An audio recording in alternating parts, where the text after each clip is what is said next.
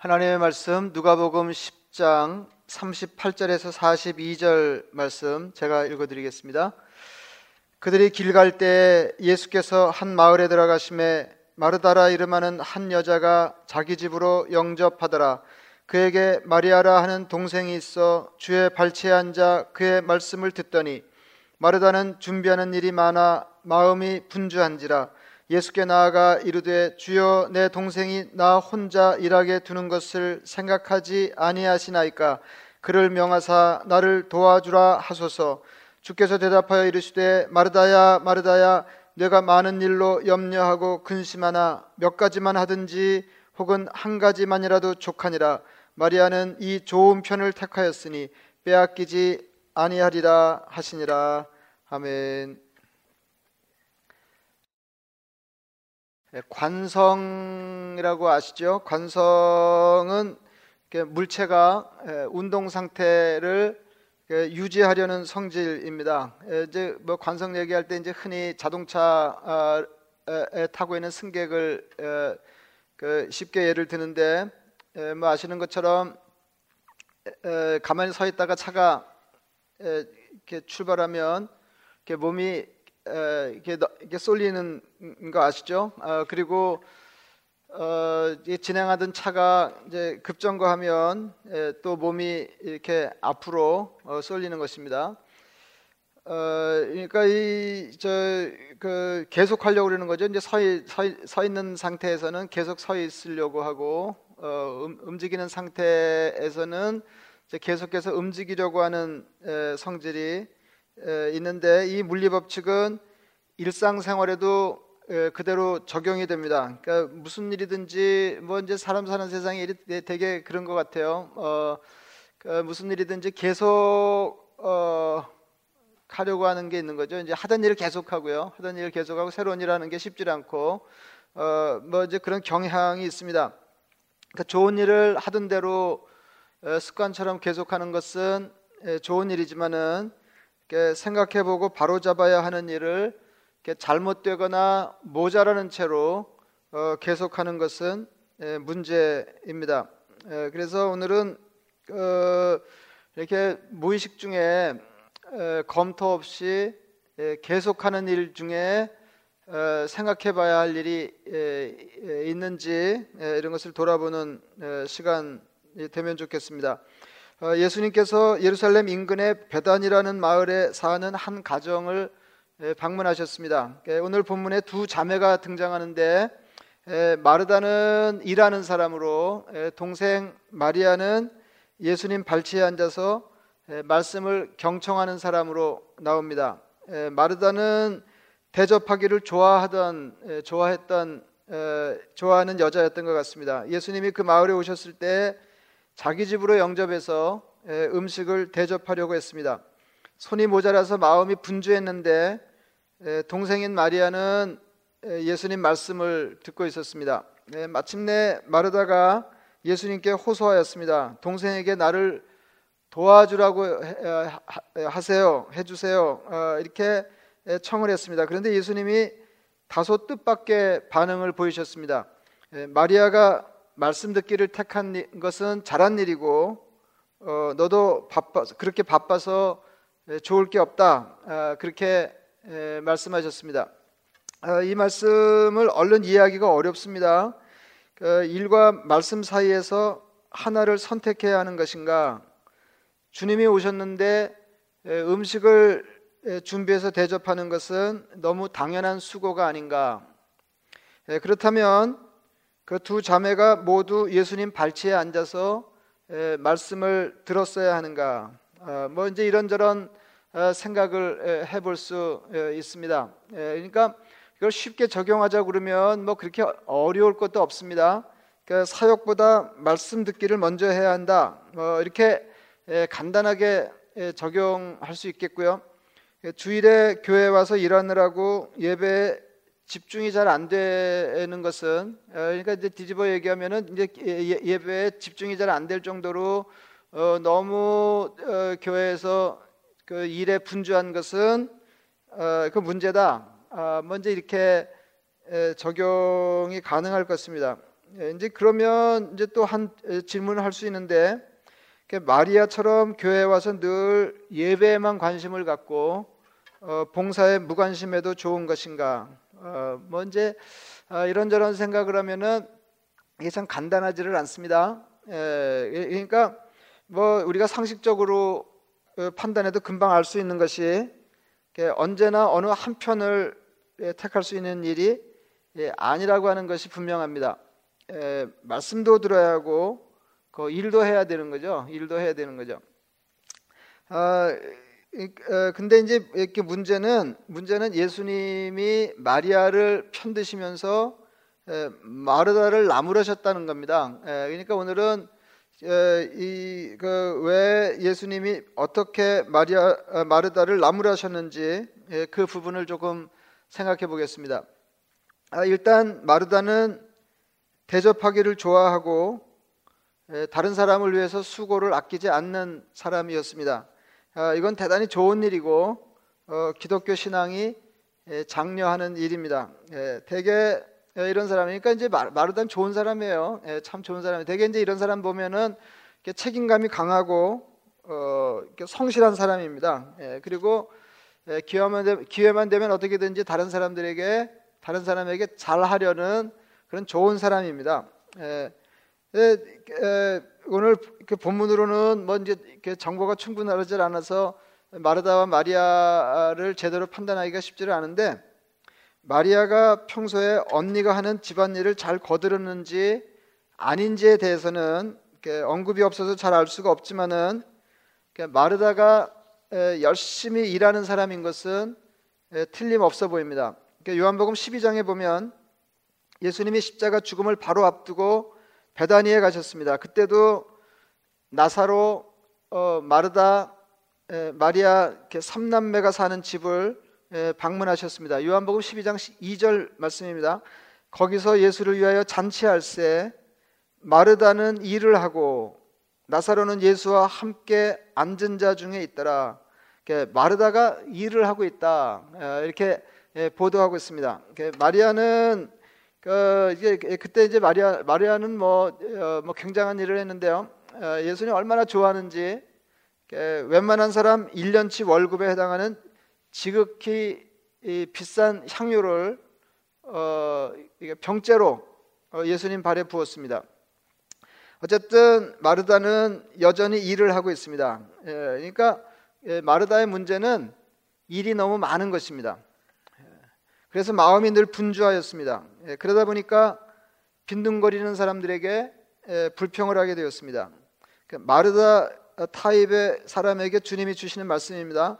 마르다야 마르다야 내가 많은 일로 염려하고 근심하나 몇 가지만 하든지 혹은 한 가지만이라도 족하니라 마리아는 이 좋은 편을 택하였으니 빼앗기지 아니하리라 하시니라. 그러니까 마리아 이 마르다 타입의 사람은 좋은 사람이지만 너무 많은 일에 치이는 것을 주님이 안타깝게 생각하셨습니다. 그래서 마르다에게 말씀하실 때 그의 이름을 어, 거듭해서 부르셨습니다. 그러니까 마르다야 마르다야 그러셨어요. 마르다야 마르다야 내가 많은 일로 염려하고 근심하나 몇 가지만 하든지 혹은 한 가지만이라도 족하니라. 그러니까 너무 많은 일을 감당하려고 하니까 어, 일 때문에 염려하고 근심하게 됩니다. 이런 사람은 사는 게 너무 산만하고 집중이 잘 되지 않는다 하는 거예요. 주님이 이거 지적하셨어요. 그래서 주님이 말씀하셨습니다. 몇 가지만 하든지 혹은 한 가지만이라도 족하니라. 그래서 어, 그, 이 이제 어, 그 코로나 사태 때문에 한가할 때 이 주제를 다시 생각해 보자는 그러니까 사실 어, 그 주, 주제에 대해 생각하지만 이게 생각하기 좋은 때인지 잘 모르겠어요. 제가 이제 기회 있을 때마다 더러 말씀드리지만은 어, 이게 이, 이, 그 상황이 너무 그러니까 형편이 극단으로 가면 형, 형편이 극단으로 가면은 생각이 왜곡된다 하는 거예요. 예, 그러니까 정상적인 생각을 전개하기가 쉽지 않습니다. 이게 이게 무슨 말이냐면, 그러니까 몸이 병들면, 그러니까 심각하게 몸이 병들면 에, 건강이 가장 중요하다 그렇게 생각해요. 사실은 건강이 가장 중요한 거 아니죠? 건강이 중요한 건 사실이지만 가장 중요한 건 아닙니다. 예, 건강하다고 해서 어, 인생이 다 뭐잘 예, 풀리는 거 아니잖아요. 예, 건강하다고 해서 인생이 충분히 행복한 거 아니지 않습니까? 예, 또뭐 자주 말씀드리지만은 어, 돈이 좀 넉넉하면 인생에 다른 문제는 없겠다 싶지만은 그래서 돈에 너무 쫓기는 사람들은 어, 이게 돈만 있으면 이렇게 생각하지만 그것도 왜곡이죠. 예, 그것도 왜곡입니다. 돈만 있다고 해서 인생의 문제가 해결되지 않습니다. 행복하지 않고 예, 예, 돈이 있다고 해서 평안하지 않고 돈이 있다고 해서 예, 자동적으로 예, 풍성한 삶이 예, 보장되는 게 아니라 그 말입니다. 예, 그래서 이제 이게 제가 무슨 말씀을 드리려고 그러냐면은 어, 지금은 뭐 다 그러신 건 아니지만은 대체로 전과 비교할 때 일이 없는 편입니다. 그리고 어떤 분들은 일이 아, 주 없는 분도 계실 거예요. 이럴 때는 어 아, 그냥 뭐 그냥 쇠가 빠지게 일을 하더라도 일을 하면 좋겠다 이제 이렇게 잘못 생각하기가 쉽습니다. 예, 그래서 그 이럴 때 이게 한번 어, 생각해 보는데 내가 평생을 예, 어떻게 일하면서 살아왔는가 아, 생각해 보자는 겁니다. 그러니까 죽을 둥 일만 하면서 살지는 않았는가. 예. 이제 그럴 수밖에 없어서 그랬다 이렇게 생각하고 살았는데 예, 정말 그럴 수밖에 없었는가 아, 이런 생각을 어, 해보는 겁니다. 예, 매사 그렇듯이 균형이 중요하죠. 균형이 예, 균형이 중요합니다. 그러니까 일과 말씀 듣기 예, 균형이 중요합니다. 아, 일과 여가도 균형이 중요합니다. 아, 그러니까 기가 막힌 말을 아시죠? 어, 일과 여가는 서로를 그리워한다. 이게 표현이 기가 막힌데요. 사실 쉽게 말하면은 일하면 놀고 싶고 예, 놀면 일하고 싶다 하는 거예요. 예, 계속 뭐 이렇게, 이렇게 놀아보서 아시잖아요. 예, 계속 쉬면 계속 놀면 아, 일하고 싶어지는 거죠. 일이 그리워집니다. 예. 코로나 사태 때문에 너무 쉬니까 그러니까 돈을 벌지 못해서 답답한 것도 어, 있지만은 일하지 않고 길게 쉬는 것만으로도 어, 힘이 든다 하는 것을 느끼셨을 겁니다. 예, 한국에서는 이것을 그 워라벨이라고 하던데요. 이거 그러니까 어, 이게 참 재밌는 재미 재밌다고 그래야 될지 하여튼 예, 예, 희한한 말인데요. 워라벨 워라벨이라고 들어보셨죠? 그러니까 워크하고 일하고 일하고 어 이게 라가 뭔가 그랬더니 그게 라이프예요. life예요. life고 어, 밸은 밸런스예요. 그러니까 일과 life 사이에 그 밸런스를 잡아야 된다. 이제 그런 건데요. 어, 왜 그 일 그리고 이제 일 그러면 이제 보통 여가 그러든지 뭐 예, 쉼이나 뭐 놀이든지 뭐 이런 쪽으로 가야 될 것 같은데 예, 어떻게 일과 life가 예, 한 쌍이 되는지 예, 잘 모르겠지만은 어쨌든 무슨 말인지는 그러니까 알지 않습니까? 예, 그러니까 너무 일, 만 하면서 예, 예, 이렇게 삶이 무너지면 안 된다 하는 겁니다. 아, 이런 기회에 적당히 열심히 일하고 적당히 여유를 갖는 일에 대해서 한번 생각해 보시는 게 좋겠습니다.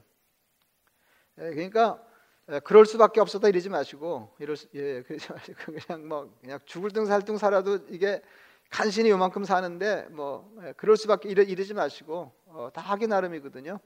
예, 예, 그뭐 어, 이렇게 말씀드리기 어렵지만은 뭐 조금 덜 먹으면 되고 뭐, 예? 뭐 이제 여러분 중에는 어떻게 거기서 뭘 덜 먹냐 뭐 이제 이러실 분도 계실 텐데 어, 생각해 보시는 거예요. 생각. 예, 그내 삶이 얼마나 남았는지 그리고 계속 내처 이렇게 살아도 좋은 건지 한번 생각해 보시라 그 말입니다. 생각해야 되거든요. 그래서 이게 생각해서 우리가 어, 나머지 삶을 어떻게 살지 태도를 결정해야지 예, 그래야 우리의 삶이 조금이라도 나아지지 세월이 지난다고 자연이 균형 잡힌 좋은 날이 오지는 않을 거다 하는 거예요. 예, 대개는 이제 막연하게 예, 희망을 가지고 살잖아요. 이게 조금 지나면 나아지고 뭐 일도 적게. 아 근데 그게 어디 그렇든가요? 그러니까 어, 생각해보고 판단해서 마음을 다져 먹어야 돼요. 마음을 다져 먹어야 돼요. 1960년대 그 미국 의회 보고서에 따르면 그 되게 웃기는데요. 30년 안에 노동을 절약해 주는 여러 가지 장치 덕분으로 무슨 말인지 아시죠? 어, 이거 우리 시간을 이렇게 줄여주는 이렇게 많은 문명의 장치들이 있잖아요. 뭐 자동차도 그런 거고 뭐그 예, 어, 옛날에 제가 어, 서울에서 부산 가려고 그러면 보통 마산을 갈 때도 마찬가지였는데 다섯 시간 반뭐 이제 이렇게 걸리고 그랬는데요. 어, 지금 뭐 KTX 타면은 두 시간 반밖에 안 걸리거든요. 예, 그러면은 세 시간 남잖아요. 세 시간. 예, 이제 그런 얘기예요. 어, 뭐 그런 거죠.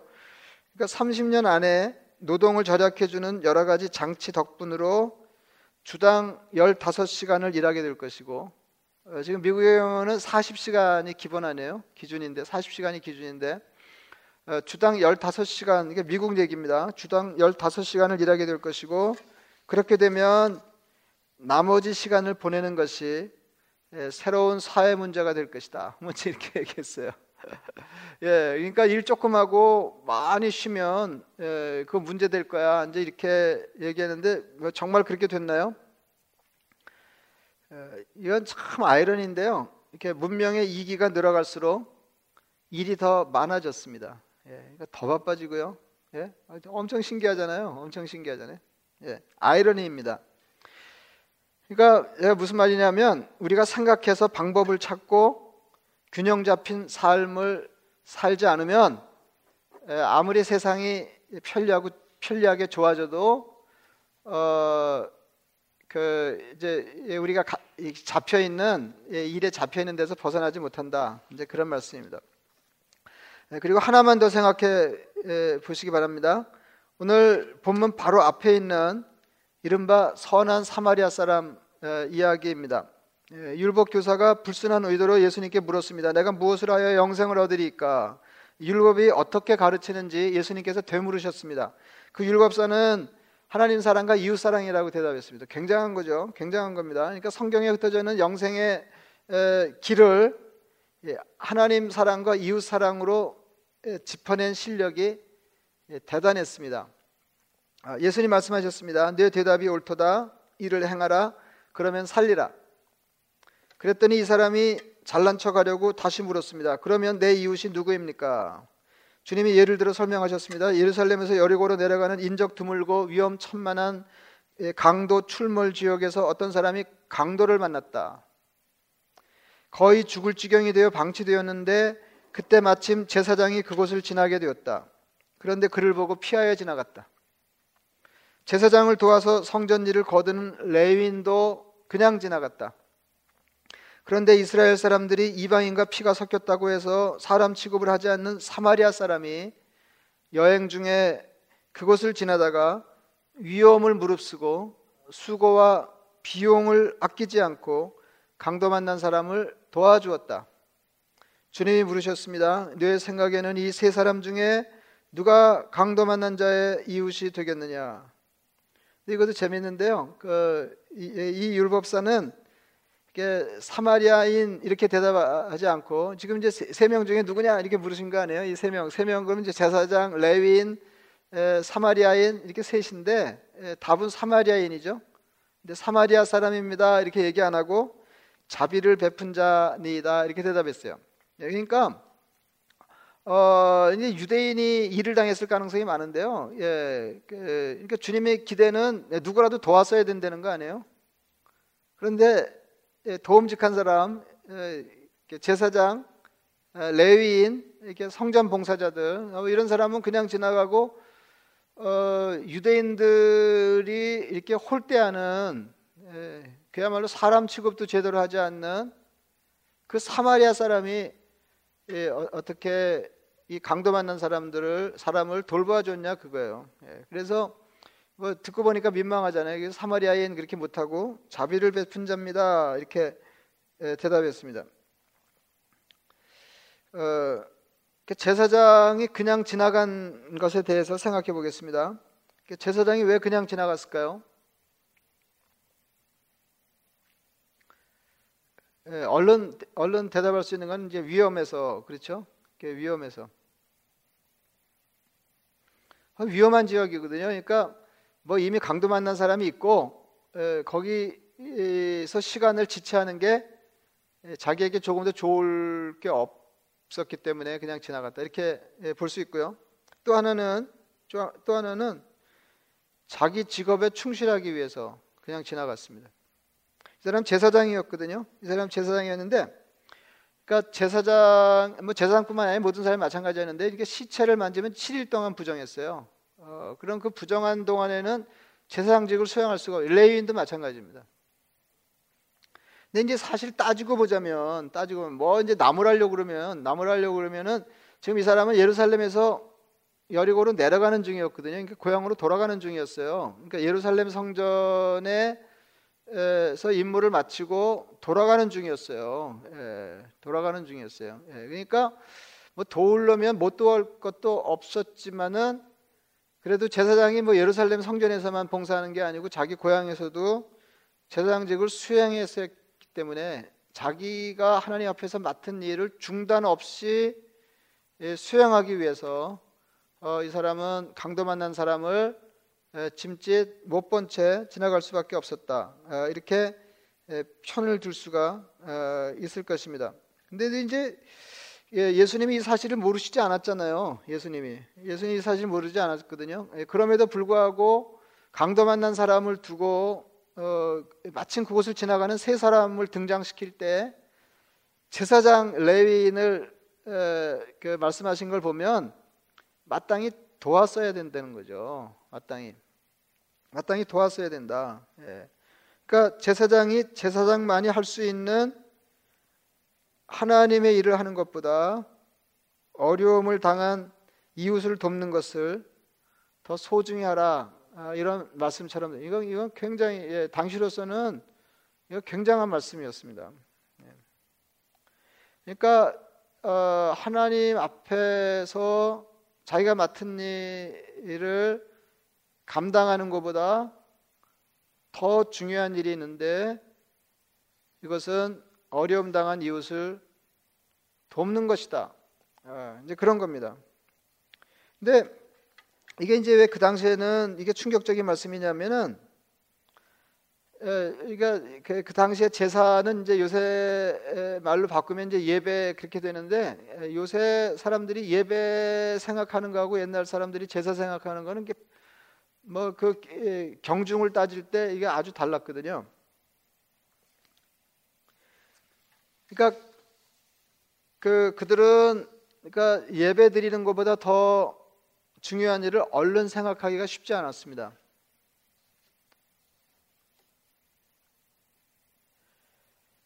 마태복음 5장 23절에 주님 하신 말씀도 그렇습니다. 그러므로 예물을 재단에 드리려다가 거기서 내 형제에게 원망 들을 만한 일이 생각나거든 예물을 재단 앞에 두고 먼저 가서 형제와 화목하고 그 후에 와서 예물을 드리라. 조금 전에도 말씀드렸지만 그 시대에는 하나님 앞에 제사하고 예물을 드리는 일이 굉장히 중요했습니다. 굉장히 중요했습니다. 저희가 어떻게 할 수 있냐면은 그러니까 이스라엘 백성들이 자기 자녀를 신앙적으로 교육할 때그 레위기를 먼저 가르쳤다고 그래요. 이게 놀라운 일이죠. 어, 이제 성경 중에서 구약 성경인데 오경을 가르치는데 오경 중에서도 아주 뜻밖의 레위기를 어, 집중적으로 가르쳤다는 거예요. 그러니까 레위기가 어떤 책인지 아시죠? 어, 그러니까 하나님께 드리는 제사법, 뭐 정결예법, 뭐 이런 게 이제 주로 나오는 어, 책인데 우리가 읽으면 정말 재미가 없습니다. 예, 그냥 예, 뭐 하나님께 어떻게 제사드려야 뭐 주로 이제 그런 얘기 나오니까 어, 우리에게는 다른 성경과 비교할 때 소홀히 읽을 정도로 예, 관심에서 조금 벗어나 있는 성경입니다. 그런데 그 사람들에게는 너무너무 중요한 성경이었습니다. 예물을 재단에 두고 가서 먼저 형제와 화목하라고 하신 말씀은 언제나 예배보다 형제와 화목하게 지내는 일이 중요하다 이런 말씀이 아니에요. 그러니까 아까 그 마르다 마리아의 경우하고 마찬가지죠. 예, 언제나 말씀드리는 게 중요하다 그, 그 말이 아니잖아요. 그 말이 아니, 예, 그 말이 아니잖아요. 예, 말씀 듣는 것도 중요하고 또 자기 목사 일을 하는 것도 중요하죠. 그러니까 여기서는 재단에 예물 드리는 것보다 이웃과 화목하게 형제와 화목하게 지내는 게 더 중요하다 그 말이 아니고 하나님께 재물을 드리는 게 중요하다, 예물을 드리는 게 중요하다. 이거는 그 당시 사람들이 당연하게 예, 머릿속에 담고 있는 생각이었으니까 어, 형제를 사랑하고 화목하는 게 그에 못지않게 중요하다 하는 말씀을 예, 하고 계시는 거다. 이제 그런 거죠. 예. 그러니까 이게 무슨 말이냐면 형제와 잘 지내는 것이 너희들이 생각하는 것보다 훨씬 더 중요하다. 훨씬 더 중요하다. 요, 요새 같으면 어, 이게 이게 뭐, 무엇만큼 중요하다 그럴 때 뭐, 무슨 얘기를 할 수 있을까요? 그 당시에는 재단에 예물 드리는 것만큼 중요하다 이렇게 된 거예요.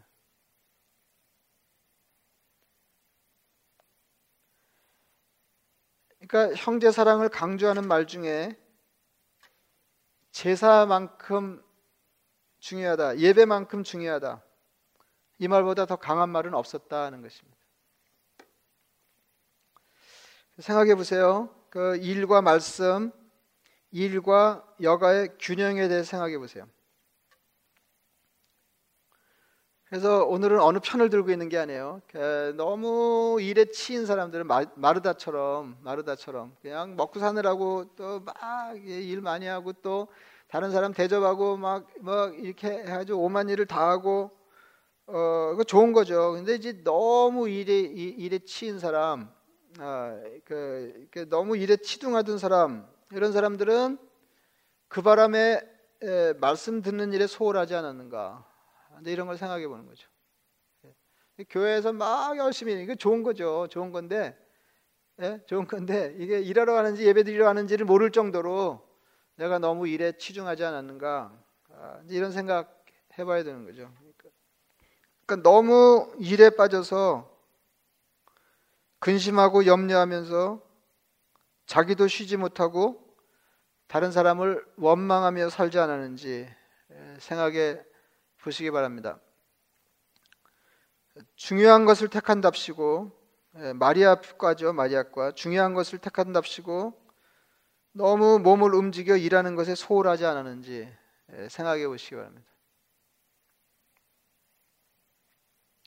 그래서 하나님 신앙과 이웃과 더불어 사는 삶의 균형을 잡으시기 바랍니다.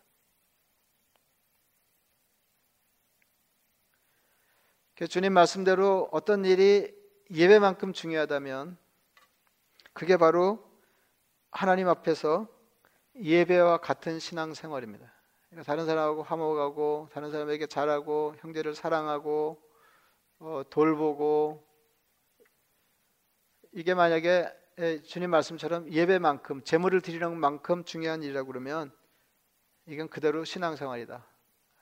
이렇게 생각하셔야 됩니다. 예, 그래서 어, 그 좀 진지하게 생각해 보세요. 어, 이게 얼마 남았다고 내가 이렇게 아둥바둥 살아야 되나 이런 생각도 해보시고 어, 이런 생각도 해보시고 그 하여튼 예, 마르다는 마리아에게 배우시고 마리아 마리아는 마르다에게 배우고 예, 배우시고 어, 이렇게 해서 이렇게, 이렇게 삶의 균형을 잡는 그런 기회가 되시면 좋겠습니다. 말씀을 생각하시면서 기도하겠습니다.